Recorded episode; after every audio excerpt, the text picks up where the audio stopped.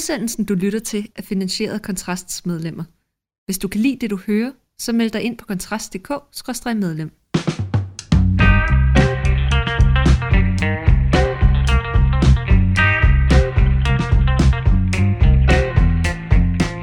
Så er vi i gang med ugens første fyraften, og øh, der er jo nok realistisk set øh, kun et emne, som det ligesom øh, presser sig på allerøverst på den offentlige dagsorden, og det er naturligvis også øh, Israels øh, igangværende kamp med Hamas, der startede med øh, angrebet, øh, som fandt sted natten til, til lørdag, hvor øh, mere end i hvert fald omkring 1000 øh, Hamas-krigere ifølge Israel invaderede Israel ved til lands til vands og i luften øh, og formåede at dræbe øh, i hvert fald 600-700 israelere, hvis, hvis ikke flere end det. Og nu er Israel så modsvar så småt gået i gang. Og i dagens program, der har mig og Rasmus Ulstrup øh, planlagt en, øh, en lidt utraditionel rollefordeling. Normalt så har vi jo et mere konverserende format, hvor, hvor vi ligesom sidder og deler vores øh, ufejlbarlige meninger om det, der er hin. Men i dag, der får du, Rasmus Ulstrup, rollen til at være ham, der ligesom er den, der stiller spørgsmål til mig. Øh, jeg har jo beskæftiget mig trods alt med det, den her Israel-Palæstina-konflikt igennem lang tid, så, så ideen er ligesom, at vi forhåbentlig kan, kan give vores lyttere et, et lidt mere kvalificeret grundlag til at, øh, til at tage stilling til nogle af de her spørgsmål. Så jeg tænker, øh, som man vil sige på godt dansk, the floor is yours. tak. Så, øh, så er man jo i den situation, hvor man ikke ved, hvad man ikke ved om, øh, om hele det der, øh, der sker. Men jeg har altid undret mig over øh, nogle ting, og øh, min viden om det tror jeg ikke er dybere end, øh, end så mange andre, der bare helt åbenlyst synes, at terroristorganisationer er frygtelige, øh, og at Israel er et ganske velfungerende land med øh, sympatiske mennesker. En af de ting, man jo tit støder på, man så det også i P1-debat i går morges, kan det passe, søndag morgen. Pelle Dragsted var med, øh, og øh, hende der, ah, Abdol. Øh, altså Abdol Amit, ja. Ja, ja. Og en af de ting, der jeg ligesom bider mærke i, når man ser den øh, ret øh, chokerende, synes jeg, øh, alliance mellem øh, venstrefløjen og, øh, og islamister, det er, at venstrefløjen bliver ved med at sige, at det er jo udtryk for en frihedskamp. Og hvis Israel bare lå være med at have bosættelser og undertrykke palæstinenserne, så ville de kunne leve i fred og fordragelighed. Så derfor kunne jeg godt tænke mig at skrue tiden lidt tilbage for selv at forstå tingene. Israel fik jo tildelt sit land efter 2. verdenskrig. Der er en, så vidt jeg kan læse mig frem til, en ongoing, hvad kalder man det, dispute, om hvorvidt det land, eller det er jo det venstrefløjen her, det er det islamisterne her, det land var Palæstina, som Israel så fik noget af. Og siden da har der så været kamp om det. Men giver det mening at tale om, at der var en palæstinensisk land der i forvejen, hvor et frit folk boede, og så kom øh, israelerne og fordrev dem og tog deres land. Altså, altså det er jo det, der er narrativet for venstrefløjen. Og det er jo et ret stærkt narrativ. Men, men, men hvad er op og ned i det? Øhm, jamen altså, nu skal jeg prøve at, at, sådan at udlægge det, det sådan så nøgternt som muligt. Altså man kan sige, altså der har aldrig eksisteret en, en, en palæstinensisk stat i det her område. Øh, altså det, det, det, det har der ikke øh, øh, på noget tidspunkt. Altså der, der har været en befolkning øh, øh, som, er, som er det, vi kalder palæstinenser i dag, og hvornår den palæstinensiske selvforståelse som sådan folk opstår, det er, kan man sige, det er meget omdiskuteret. Jeg synes også, den er lidt teoretisk. Der er sådan folk, altså på, på os, blandt andet på højrefløjen, øh, som siger sådan, jamen, det er jo sådan en kunstig selvforståelse, hvor jeg sådan, ja, men det kan man jo sige om alle nationale selvforståelser. I praksis er der en opfattelse af, af palæstinenserne som et folk i dag, Øh, og, og det mener jeg ikke rigtigt, det giver mening at, at anfægte, men man må sige sådan rent etnokulturelt, jamen så, så er det jo en del af en arabisk befolkning, der bor i det her område, som jo egentlig er under øh, Osmanerigets kontrol i, i altså, altså mange, mange hundrede år op til Første Verdenskrig. Øhm, og som ikke, altså for en stor dels vedkommende, vil man jo sige, at der, der bor jo utrolig mange palæstinenser, i, eksempelvis i nutidens Jordan, og, og, og, og der vil man sige, er de, sådan, er de så et, altså er de så sådan kulturelt jordanere på en distinkt forskellig måde fra palæstinenserne, der bor i, i, i det nuværende Israel eller de besatte områder, det tror jeg nok, man vil kunne, man vil sådan kunne anfægte, hvor, hvor meget, hvor, hvor stor sådan forskel der er på den måde, men Øh, det, det er en, en, en lang og relativt kompleks diskussion, men, men, men man kan sige, der har ikke været nogen palæstinensiske stater. Det synes jeg jo er sådan en, en, en, en grundlæggende misforståelse, som de fleste har. Altså jeg har også en gennemgang inde på min Facebook-profil af nogle af de kort, der bliver delt, og der skriver man sådan tit, at, at der står Palestine henover sådan et, et stort område af det nuværende Israel, og, og det, altså man kan sige, du kan godt kalde det for Palestine, fordi det var det, englænderne kaldte det, dengang de havde mandatområdet. Fordi det, der sker efter, efter Osmaneriets opløsning efter Første Verdenskrig, det er, at, at øh, Mellemøsten bliver jo sådan skåret op i forskellige dele,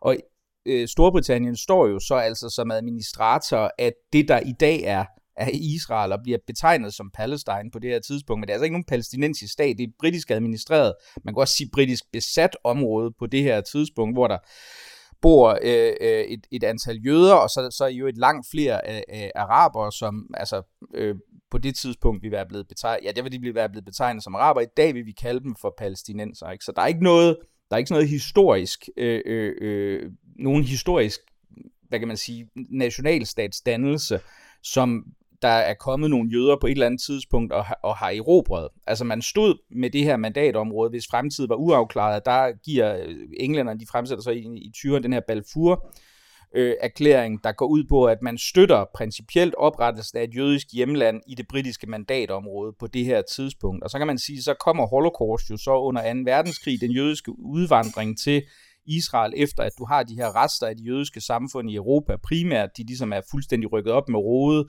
Øh, Sovjetunionen har besat store dele af Østeuropa, og, og der er en, en rigtig, rigtig stor udvandring af, af, af jødiske flygtninge, som ankommer til, til, til det, der i dag er Israel, på det tidspunkt det britiske mandatområde. Så opstår der borgerkrigslignende tilstand mellem jødiske og arabiske grupperinger i det her område, øh, efter Israel, det er meget kort fortalt, eller hvor, hvor efter FN udarbejder den her delingsplan, som Israel så accepterer. Det man kan sige, det, det er et område, der er noget mindre end det nuværende, det, nuværende Israel, som, som den jødiske befolkning så får tildelt. Men det accepterer israelerne, udråber Israel i, i det område til at starte med. Derefter bliver de så angrebet af en lang række arabiske lande, som Israel så øh, slår tilbage. Øh, ret imponerende, må man sådan hvordan, sige. Jeg skulle, lige til at spørge, jeg skulle lige til at spørge her, hvordan slår israelerne? Det var så vidt, det var Ægypten og øh, Syrien, ikke? som angreb jo, Egypten, Israel. Egypten, Syrien, Jordan og øh, jeg kan ikke huske Libanon. Jeg må, jeg må indrømme det. det, det ja, ja, men ja, ja, jeg, jeg mener det. Hvordan, hvordan, ja. hvordan slår en nyopstået jødisk stat dem tilbage? Altså, altså, de havde vel ikke et stort... Altså, i dag har de jo et militær, der siger spar to, men, men det havde de vel ikke dengang. Altså, altså var, var, det, var det sådan borgerkrigslignende? Altså, nogle gevær i hænderne, og så pløk løs til man, Jamen, altså, man, fordrev? Men altså fra, fra, fra, fra det, der bliver til Israel, altså fra de jødiske organisationer, som på det tidspunkt er, er de toneangivende, har man jo forberedt sig på det her igennem længere tid, og du har nogle, nogle, altså nogle uformelle øh, militser, øh, øh, som øh, altså har, har mobiliseret og opbygget deres militære kapacitet igennem længere tid, og også har trænet relativt effektivt. Altså jeg tror ikke, man, man siger for meget, hvis man, hvis man, hvis man siger, altså hvis man konstaterer, at det, det er muligt, at de, de arabiske lande havde en del udstyr, også en, en ret stor bemanding, men israelerne havde øh, altså ganske enkelt markant bedre træning, og så jo også den motivation, at man vidste godt, at hvis du tabte den her krig, så havde man en, en til vidshed øh, grænsende formodning om, at du nok ville blive slået ihjel. Ikke? Øh, så det Men var hvorfor... jo en, en eksistentiel kamp på det her tidspunkt. Hvorfor angreb de Israel? Hvad var øh, deres... Hvor, hvor, ja, ja, hvorfor? Jamen altså, du men, man mener jo ikke, at, at øh, der er nogen øh, legitim jødisk tilstedeværelse i det her, altså, det her land. Man, man anerkender jo ikke retten til, at Israel har nogen som helst eksistensberettigelse som, som jødisk nationalstat, så det er jo, den er man jo interesseret i at, at, at udslætte, før der, der egentlig bliver, altså den, den kan opnå nogen form for, for international anerkendelse eller territorial legitimitet osv., ikke? Ja, okay, okay. Godt. Det, som man så hører dem fremsige. Det var sådan lidt den historiske opstart i Israel. Det man jo så hører Venstrefløjen øh, fremtur med hele tiden, det er, man så blandt andet Morten Kabel, den tidligere borgmester i Københavns øh, Kommune, var ude at sige, frihedskamp er sjældent kønt, men det, it is what it is. Ikke? Altså, altså det her, vi ser fra Hamas mod Israel, det er ikke kønt, men, men sådan er det et eller andet sted, når man begår frihedskamp. Men så vidt jeg er orienteret, så har Israel jo ikke haft nogen bosættelser i Gaza i lang tid. Altså, altså hvad, hvad er det, de mener, når de siger, at det er en frihedskamp i den forstand? For, er, er, er det, fordi Venstrefløjen ikke ved det, eller, eller hvad? Jamen, det er også lidt uklart. Altså, det, det er lidt uklart, fordi øh, man kan sige, der er sådan ligesom to narrativer, som, som ikke altid bliver ekspliciteret, fordi man kan sige, at der findes det, vi kan kalde Israel inden for de sådan meget bredt anerkendte, også af FN 1948 grænser, som altså opstår efter den israelske uafhængighedskrig.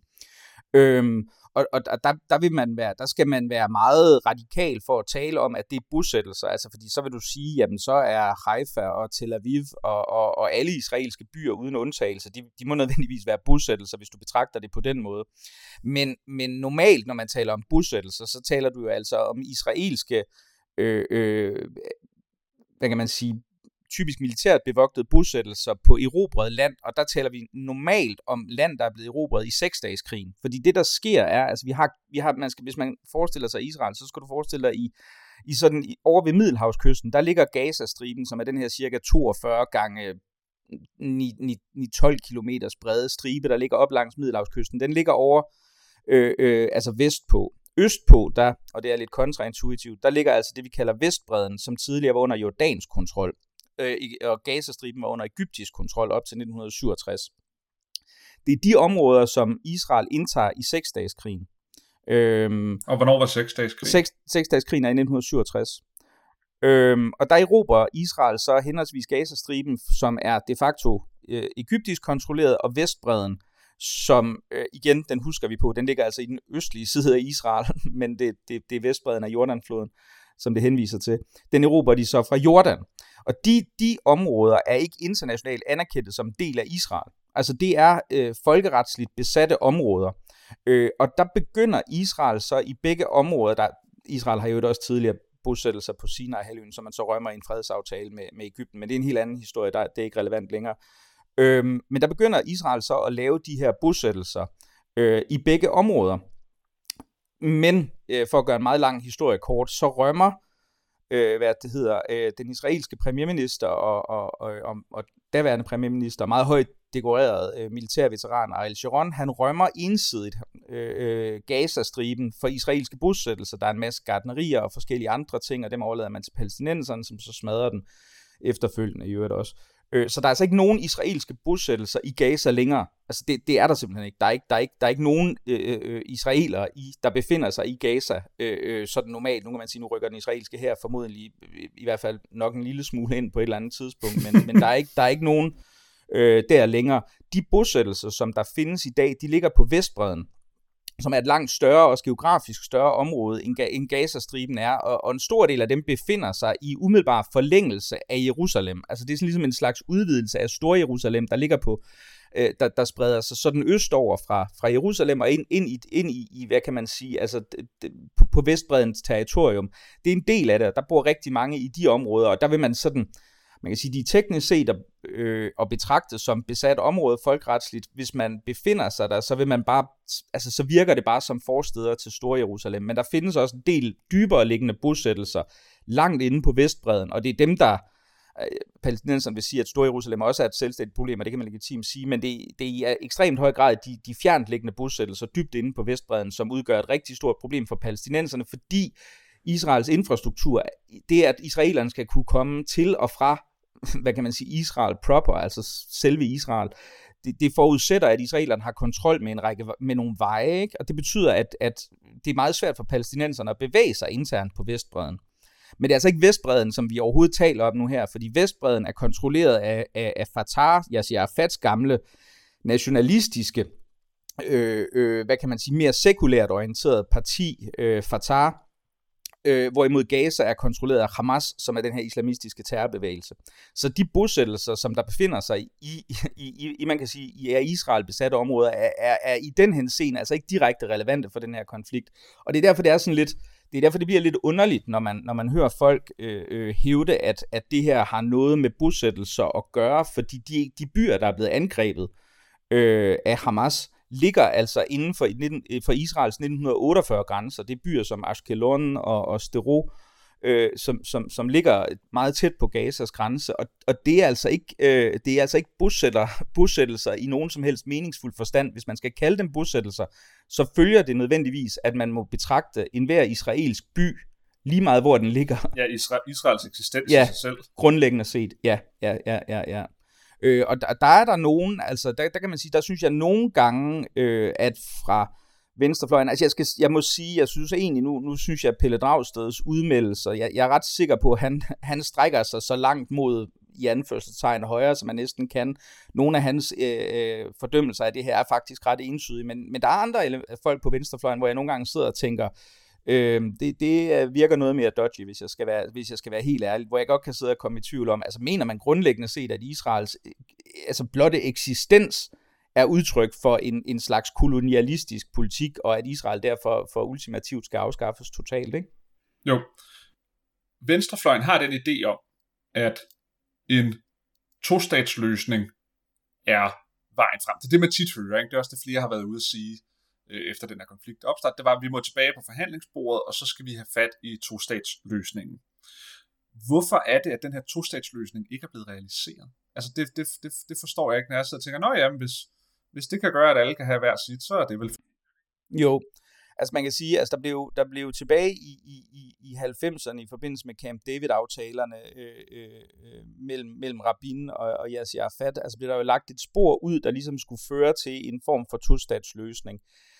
Og det, det er en meget, meget, altså alt i forhold til den her konflikt, der er komplekst, men, men, men detaljerne i det er meget komplekse. Men, men, men, men det man kan sige, altså der er to tendenser, der går i modsat retning. Altså forskellige israelske regeringer har kontinuerligt udbygget bosættelserne på Vestbreden, og det er et faktum, det har man gjort, og det er også noget, som israelske regeringer, ikke mindst den nuværende, bruger som slagnummer. Det er noget, man siger, det vil man, det vil man gerne. Altså det har været, været noget, som, som man har stået helt åben ved, og det er naturligvis en forhindring i det.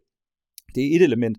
Noget andet er, at, at der, der sker et ret stort split i de, altså de, de, de, de toneangivende palæstinensiske organisationer i løbet af 90'erne, hvor man kan sige, at Yasser Arafat, som egentlig, øh, og, og hans Fatah og, og, og PLO sådan mere bredt betragtet, er, er oprindeligt ikke interesseret i, i en form for tostatsløsning, men bliver det gradvist mere og mere. Altså de bliver mere og mere interesseret i at indgå en form for forhandlet fred til, med Israel, hvor man kan få en form for territorial uafhængighed, hvilket man indtil, så vidt jeg husker, 1964, måske lidt senere, i, i hvert fald mener jeg i 64, man udsender en erklæring om, at, at det, vil man, det vil man overhovedet ikke acceptere. Det ændrer man perspektiv på gradvist, og begynder så også at indgå i de her forhandlinger med Israel.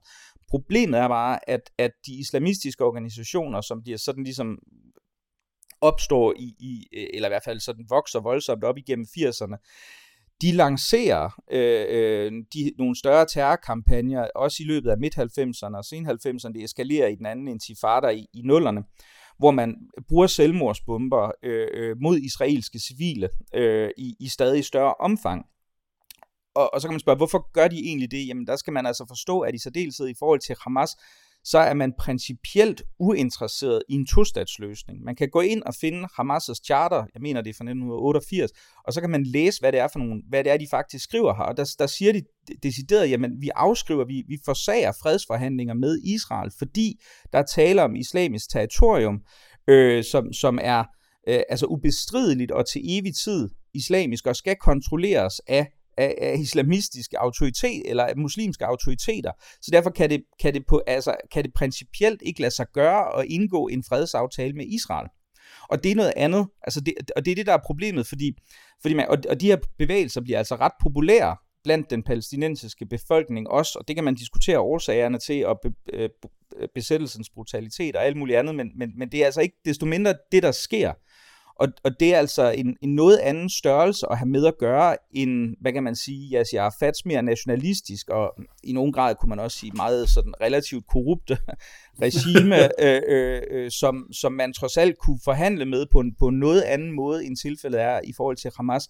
Altså Hamas er ikke interesseret i en tostatsløsning. Det er de altså meget åbne omkring, og det, det kan godt undre mig lidt, at det egentlig ikke er noget, man ser særligt tit omtalt, fordi det er altså ikke noget, de selv ligger skjul på. Deres mål er Israels udslettelse som jødisk stat. Hvorvidt alle jøder så skal dræbes, eller om de kan få lov til at få dimi-status, eller et eller andet i en kommende islamisk statsdannelse, det, det øh, kan man uh, utvivlsomt diskutere.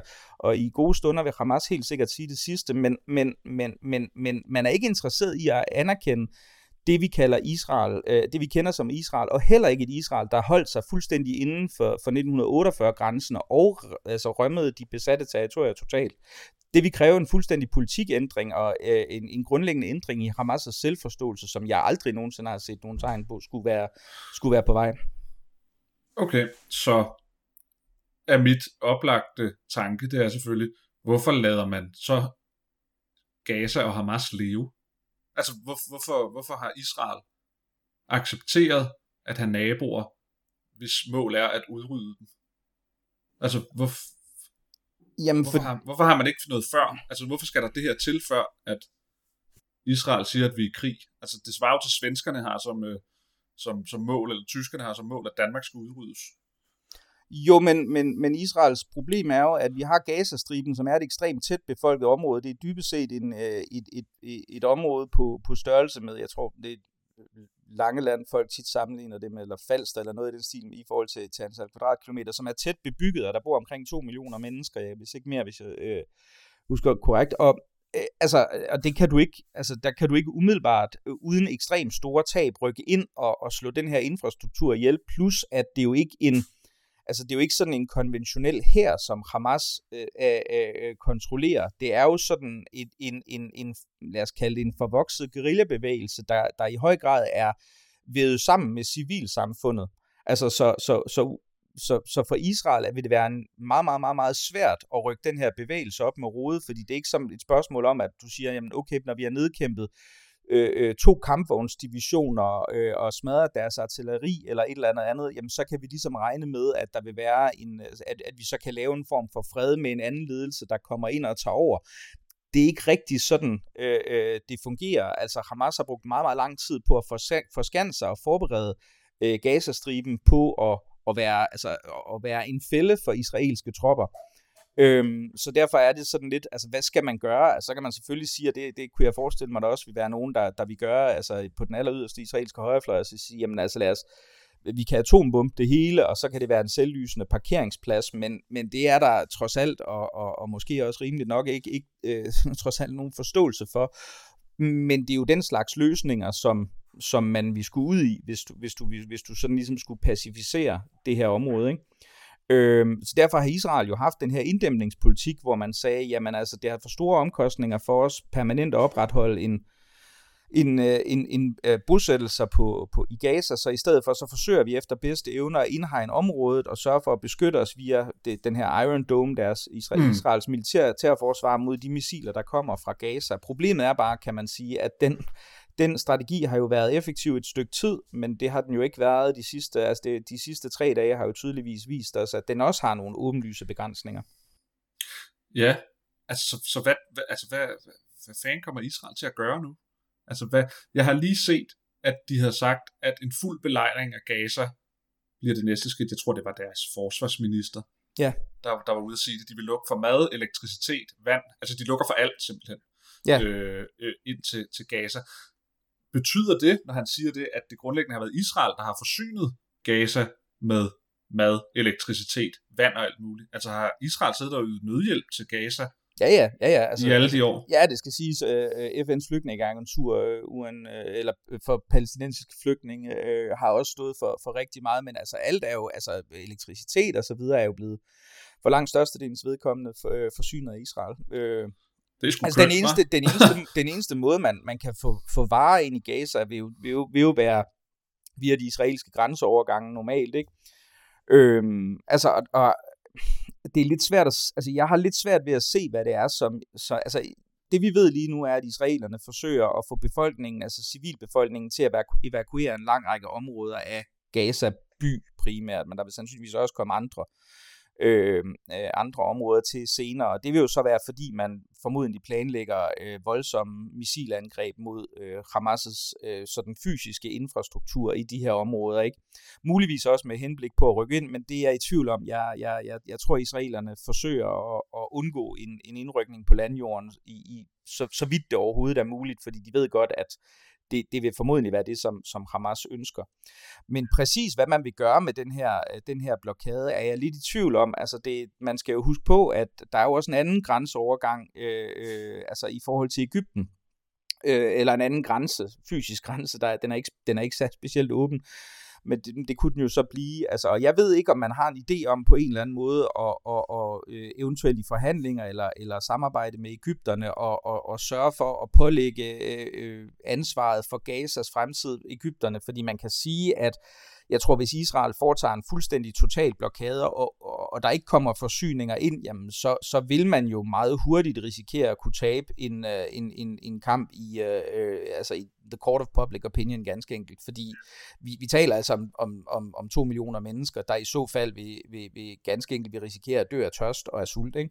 Øh, og det tror jeg er umiddelbart lidt svært for Israel at, at kunne øh, stå imod, og der skal man huske på, at, at Israel er jo, altså USA har jo meget klart signaleret deres støtte til Israel efter, efter de her forfærdelige billeder, vi så, men, men man skal også være klar over, at der er en dynamik, hvor amerikanerne også på et eller andet tidspunkt øh, øh, vil synes, at det vil man ikke længere kunne stå model til. Og, og det er Israel, Israel følsomt overfor. Ikke? Altså Israel ved godt, at man er meget, meget afhængig af den amerikanske støtte. Så hvis på et eller andet tidspunkt amerikanerne sætter fod ned og siger, det her, det her, det kan, kan simpelthen ikke fortsætte, jamen så vil, vil jeg gætte på, at Israel også vil, vil være meget følsom i forhold til det. Så om der foregår et eller andet bag kulisserne også, øh, hvor man, man, man tænker på, jamen skal Ægypterne ind og spille en eller anden rolle i forhold til at der kan komme forsyninger langs den side eller noget andet, det, det synes jeg er lidt svært at se. Men jeg har i hvert fald svært ved at forestille mig, at man, at man helt reelt vil sige, at man vil lade, lade to millioner mennesker øh, øh, dø af sult og tørst, fordi det, det, det tror jeg vil, vil vende stemningen mod Israel meget hurtigt. I forhold til, hvad der sker i skyggerne, så kan jeg ligesom øh, læse mig frem til, at øh, Hamas var ude at sige, at Iran havde hjulpet dem med det. Kan du ikke prøve at opsummere, øh, hvad er det for noget internationalt spil, der er i gang dernede, i forhold til nogen, der har interesser i, at det skal gå galt, nogen, der er i gang med at prøve at være allieret med, med Israel osv. Altså, hvad er det for et hurlumhej, der foregår i den region med store magter? Jo, altså man kan jo sige, at der er, altså lige nu er der jo, altså er det jo lykkedes Israel at indgå fredsaftaler med en række øh, øh, arabiske lande. Øh, det var egentlig noget, der startede under, under Donald Trump, men ironisk nok også er blevet videreført øh, under øh, øh Joe Biden. Øhm, og øh, der er, øh, hvad det hedder, øh, Dubai og de forenede arabiske emirater, og, og så vidt jeg husker Marokko og Tunesien, nu skal jeg være sikker på, men det er i hvert fald en, en række lande, men, men kronen på værket vil så være, hvis man kan få Saudi-Arabien til også at indgå en, en fredsaftale med Israel på en eller anden måde. Og der ved vi, at, at øh, øh Bin Salman, altså, altså Saudi-Arabiens øh, de facto hersker, har været, altså har sendt signaler i retning af, at hvis man kunne lave en aftale, der involverede Vestbreden på under forskellige ting, jamen, så kunne man godt være villig til det. Og, og, og der skal man være klar over, at Israel, at, at øh, Saudi-Arabien og Iran er sådan geopolitiske store modstandere. Øh, og det, det skal jo også siges, at Saudierne, hvis også underhånden har, har været sådan noget med, vi kunne egentlig godt tænke os, hvis amerikanerne kunne hjælpe os med noget med noget, noget kernevåben, øh, hvis, fordi det ser ud som om, at det får iranerne på et eller andet tidspunkt, og det vil måske også være en del af, af sådan en aftale her. Øhm, men men Iran og Saudi-Arabien er jo lidt dem, der konkurrerer om at være sådan den ypperste repræsentant for muslimernes interesse globalt set. Ikke? Altså Saudi øh, Iranerne har det her, det her meget, meget fundamentalistiske styre, og Saudi-Arabien har naturligvis også et fundamentalistisk styre, men har jo altså også de to hellige byer, Mekka og Medina. Ikke?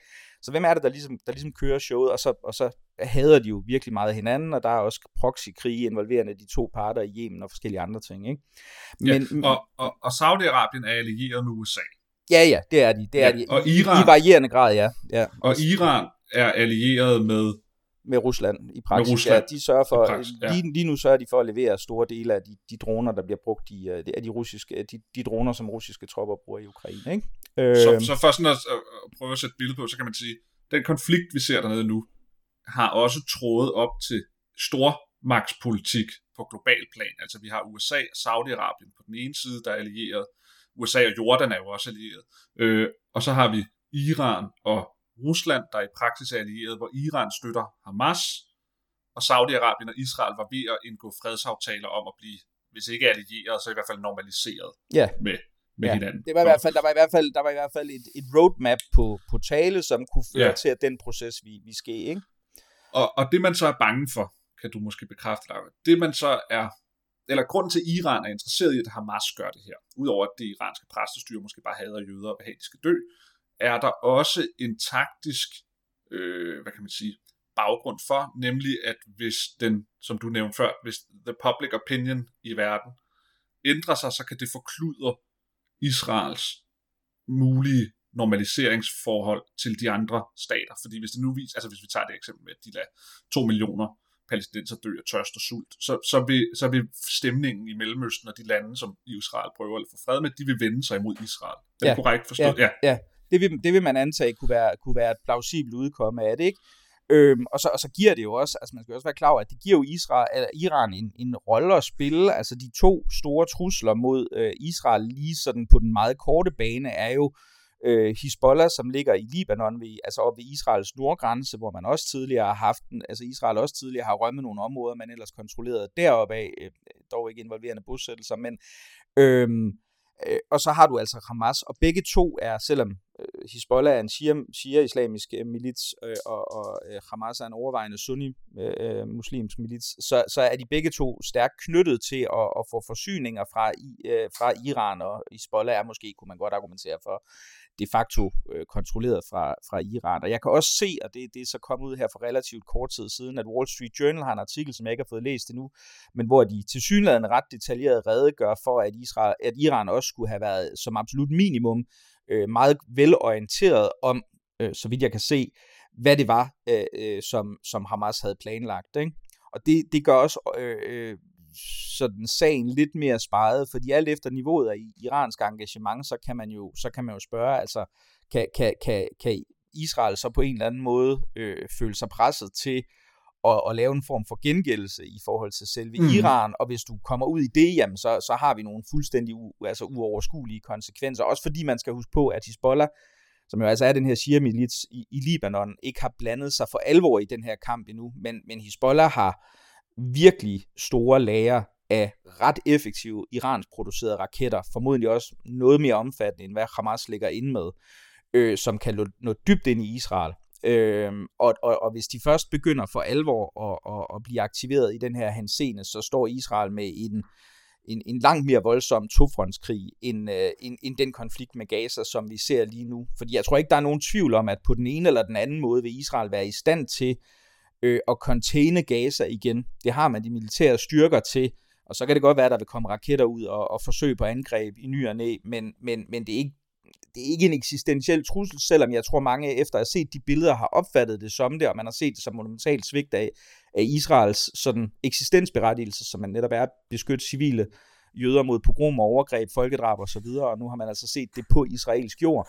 Men, men, men, men man skal bare være klar over, at den her konflikt, hvis vi først ser bare, at Hezbollah blander sig, kan blive langt mere voldsom og, og, øh, end, end det, vi har set hidtil, og langt mere problematisk for, for Israel. Og hvis Iran direkte involverer sig i det på en eller anden måde, altså så står vi i en, øh, en situation, hvor, hvor konsekvenserne er fuldstændig uoverskuelige, og det naturligvis også vil være et spørgsmål om andre aktører, i praksis primært USA, øh, øh, også bliver involveret i det, og så vil vi stå med, med, med noget, der kunne, kunne ligne konturen af, af en mellemøstlig sådan stor krig, ikke? Ja, fordi jeg øh, kunne godt undre hvorfor går USA ikke ind og sætter Iran på plads? Altså, er det, er det fordi Iran er så stor en trussel, at USA ikke har lyst til at... Altså, det har jo længe været sådan for Vesten, at man synes, Iran har været et problembarn. Blandt andet fordi, at man ved jo, at de forsøger at altså, få kernevåben. Mm. Men er Iran så militært stærkt, at man ikke altså at man vil meget gerne undgå en konflikt med dem? Er det fordi, de har en, en praksisaftale eller alliance med Rusland? Eller hvad, altså fordi nu kan man jo se her, nu kan man se billeder om, at, øh, at USA sender deres kæmpe hangarskibe og fly og så videre ned til Israel. Og så sidder jeg og tænker, at om det også er en måde at sende et signal til for eksempel det kunne være Libanon, Hezbollah, Iran og så videre, om at sige, I holder snitterne væk. Eller altså, altså er der nogle konturer til, at det her det bliver en stor konflikt på højere niveau? tror jeg, jeg prøver at undre mig Altså, jeg, jeg tror umiddelbart, at, at USA øh, øh, er, er relativt sådan tydelige grunde ved, ikke har lyst til at blande sig i den her konflikt, fordi hvis man, hvis man går i krig med Iran, så skal man være klar over, at man skal nok være villig til på et eller andet tidspunkt at sætte et stort antal amerikanske soldater på landjorden i, i en eller anden udstrækning, og Israel, Irans her er, altså, man, man, man kan sådan meget karikeret sagt, at der er altså en række arabiske lande, som måske ikke er særlig gode til at føre krig, øh, øh, men, men, men iranerne øh, ser ud til at være relativt gode til det, og har et, et stort militær, og har, har øh, også trænet Hisbollah med en, en, en meget stor grad af professionalisme, altså nogle af de sådan, jeg ved ikke om vi kan kalde det de facto nederlag, som Israel er blevet påført, altså har altså været i forbindelse med konflikterne med, med Hisbollah i Libanon. Øhm, og jeg tror ikke i en situation, hvor USA både øh, frygter øh, et, øh, altså et kinesisk angreb på Taiwan på et eller andet tidspunkt inden for en måske ikke alt for uoverskuelig fremtid, hvor vi har en, en situation i Ukraine, der er ekstremt uafklaret også, øh, og man har store ressourcer investeret i at støtte ukrainerne. Der tror jeg ikke, man har, man har lyst til også at skulle stå i en situation, hvor man risikerer at skulle, skulle sætte måske 200.000 amerikanske soldater ind i en krig, øh, øh, mod Iran i Mellemøsten. Det, det har jeg meget, meget svært ved at forestille mig. Så det er klart, at, at USA øh, går så langt, som de kan for at signalere solidaritet med og støtte til, til, til Israel. Men, men jeg, har, jeg, jeg må indrømme, jeg har, jeg har svært ved at forestille mig, at der skulle være folkelig opbakning til, og særligt i den nuværende situation, hvor øh, hvor man kan sige, at, at også republikanerne bliver mere og mere øh, kritisk over for krigen i Ukraine, og det, det stiller sig selvfølgelig, synet på Israel er et andet i, i store dele af det republikanske parti, men jeg tror ikke, jeg tror ikke Joe Biden sådan sidder og, og, og, og tænker, at det at involvere øh, flere hundredtusind amerikanske soldater, som der formodentlig vil være tale om, hvis man for alvor skulle, skulle gå imod Iran, øh, øh, at man havde lyst til at, at, at investere det og risikere, med, med de enorme risici, som det vil indebære. Man skal huske, at, at Iran har jo altså i praksis altså er Iran jo, det er jo et af udfald, et ironiske udfald af, af USA's invasion af Irak øh, tilbage i 2003, det er jo, at Irans indflydelse i Irak, som jo ellers var Irans dødsfjende, er jo blevet meget, meget stor, fordi øh, shiiterne er faktisk, shia-muslimerne er faktisk, i, øh, det er dem, der er flest af også i, i, i, øh, i Irak, og, øh, og de har altså ret stor politisk indflydelse i modsætning til under Saddam Hussein, hvor, hvor det var kontrolleret, øh, landet var kontrolleret af, af sunni-muslimer. Ikke? Så, så, så jeg, tror, at amerikanernes øh, vilje til, og i, særligt i den så anspændte geopolitiske situation, som det er nu, til at, til at angribe Iran, den er, den er meget, meget begrænset. Man skal ikke udelukke, at, at, at USA kan blive tvunget til det, øhm, øh, øh, til at blive en del af sådan en, en konflikt i et eller andet fremtidigt scenarie, men jeg tror, man vil, man vil gøre sit øh, absolut yderste for at undgå det. Men hvad er Hamas' yndlings øh, outcome? Fordi Hamas ved jo godt, at de ikke kan slå Israel i en regulær krig. Altså, det, altså så dummere er det jo nok ikke. Er deres håb, at Israels tilbageslag mod dem vil få øh, Iran eller andre til at engagere sig og hjælpe dem Ja. Altså, eller, eller er det bare, at de håber, at uh, Saudi-Arabien ikke har lyst til at være allieret med Israel, fordi at de så kan vise billeder, hvor Israel bomber tingene? Eller, eller ønsker de en full-blown krig, hvor de håber på at få deres allierede til at decideret gå i krig mod Israel? Altså, ja. er det det, der er deres endgame? Det vil jeg tro var drømmescenariet altså, jeg er ikke sikker på, at det er realistisk, men jeg tror da klart, at drømmescenariet vil være, at du ser, øh, altså, at, at øh, hvad det hedder, øh, øh, inspireret af Hamas' øh, i deres optik store heldemod og offervillighed øh, i forhold til at dræbe den sionistiske besættelsesmagts repræsentanter, og hvad det ellers hedder i deres øh, propagandatermer, øh, jamen altså, og, og i øvrigt også øh, øh, motiveret af den palæstinensiske civilbefolknings lidelser, så får man mobiliseret sådan en, en, den arabiske verden til at, at øh, gå ind i kampen på, øh, på, på Hamas' side mod Israel, og at dermed så kan man så ultimativt få, få nedkæmpet den Israel, eller som de vil kalde det, den sionistiske entitet. Ikke? Det, vil jeg, det vil jeg gætte på, hvad deres, hvad deres sådan ultimative våde drøm. Øh, men altså, man kan sige, at hvis, øh, hvis, hvis, hvis man sådan ligesom i anførselstegn blot kan øh, øh, få Hezbollah involveret i, i, uh, kampen, så vil det også være en, en, en, en, en delsejr, fordi det vil sandsynligvis føre til, eller i hvert fald kunne indebære en risiko for, for øh, en alvorlig øh, øh blodtud til Israel, som, er, som, som minimum, og måske også ting, der er, er, altså er værre end det, ikke? Øhm, men, men er Libanon, nu spørger jeg bare, er Libanon ikke et relativt vestligt sindet land? Altså, jo, men... Eller, men, eller men, hvordan, hvordan kan de have Hezbollah rende rundt i, i deres land, uden der bliver slået ned på dem, eller, eller er de allieret med den libanesiske regering, eller, eller hvordan? Jo, men altså officielt er, er, altså er Libanon jo sådan en, en, en, en, hvad kan man sige, en særlig, øh, altså har jo sådan en, en forfatning, der sikrer, at du har forskellige repræsentanter for henholdsvis kristne og shia-muslimske og sunni-muslimske grupper, som, som udfylder bestemte poster i regeringen. Det er sådan noget med statspremierministeren skal komme fra den minoritet og så videre, og så videre. Men i praksis, kan man sige, at Hezbollah er blevet til en slags stat i staten. Altså, Hezbollahs militære slagkraft er efter alt at dømme markant større end den libanesiske hærs på noget som helst tidspunkt. Så, så, så muligheden for, at den libanesiske øh, regering i praksis kan kontrollere Hezbollah er ekstremt begrænset. Altså, så det er ikke, øh, altså det er en, en, en, en, en militær aktør, en paramilitær, men, men i praksis næsten konventionel militær aktør, der er så slagkraftig, at de stort set kan gøre, hvad de vil. Ikke? Øh, og, mm. og det er jo det, det store problem. De er ikke underlagt, øh, øh, jeg skal ikke kunne sige, om de har nogle, det, det kan jeg ikke huske, nogle formelle aftaler med den libanesiske regering, men jeg tror, alle ved, at det, det er Hezbollah, der, der i praksis kører showet øh, og kan gøre, som de vil, øh, men naturligvis under, under kraftig indflydelse fra, fra den iranske regering. Ikke? Ja, ja, ja. Alrighty. Ja, jeg håber at det, øh, det gav et par, både dig og, og, og øh, lytter bestemt, muligvis et par, bestemt. par svar på nogle af de her spørgsmål. Det gjorde det bestemt. Så tror jeg, at vi siger, vi siger tak for, øh, for fyraften for, øh, for i dag, og så vender vi tilbage med ugens anden udsendelse på, på onsdag. Og tak for spørgsmålene, Rasmus. Og, det var da så lidt. Og tak til lytterne, fordi I lyttede med.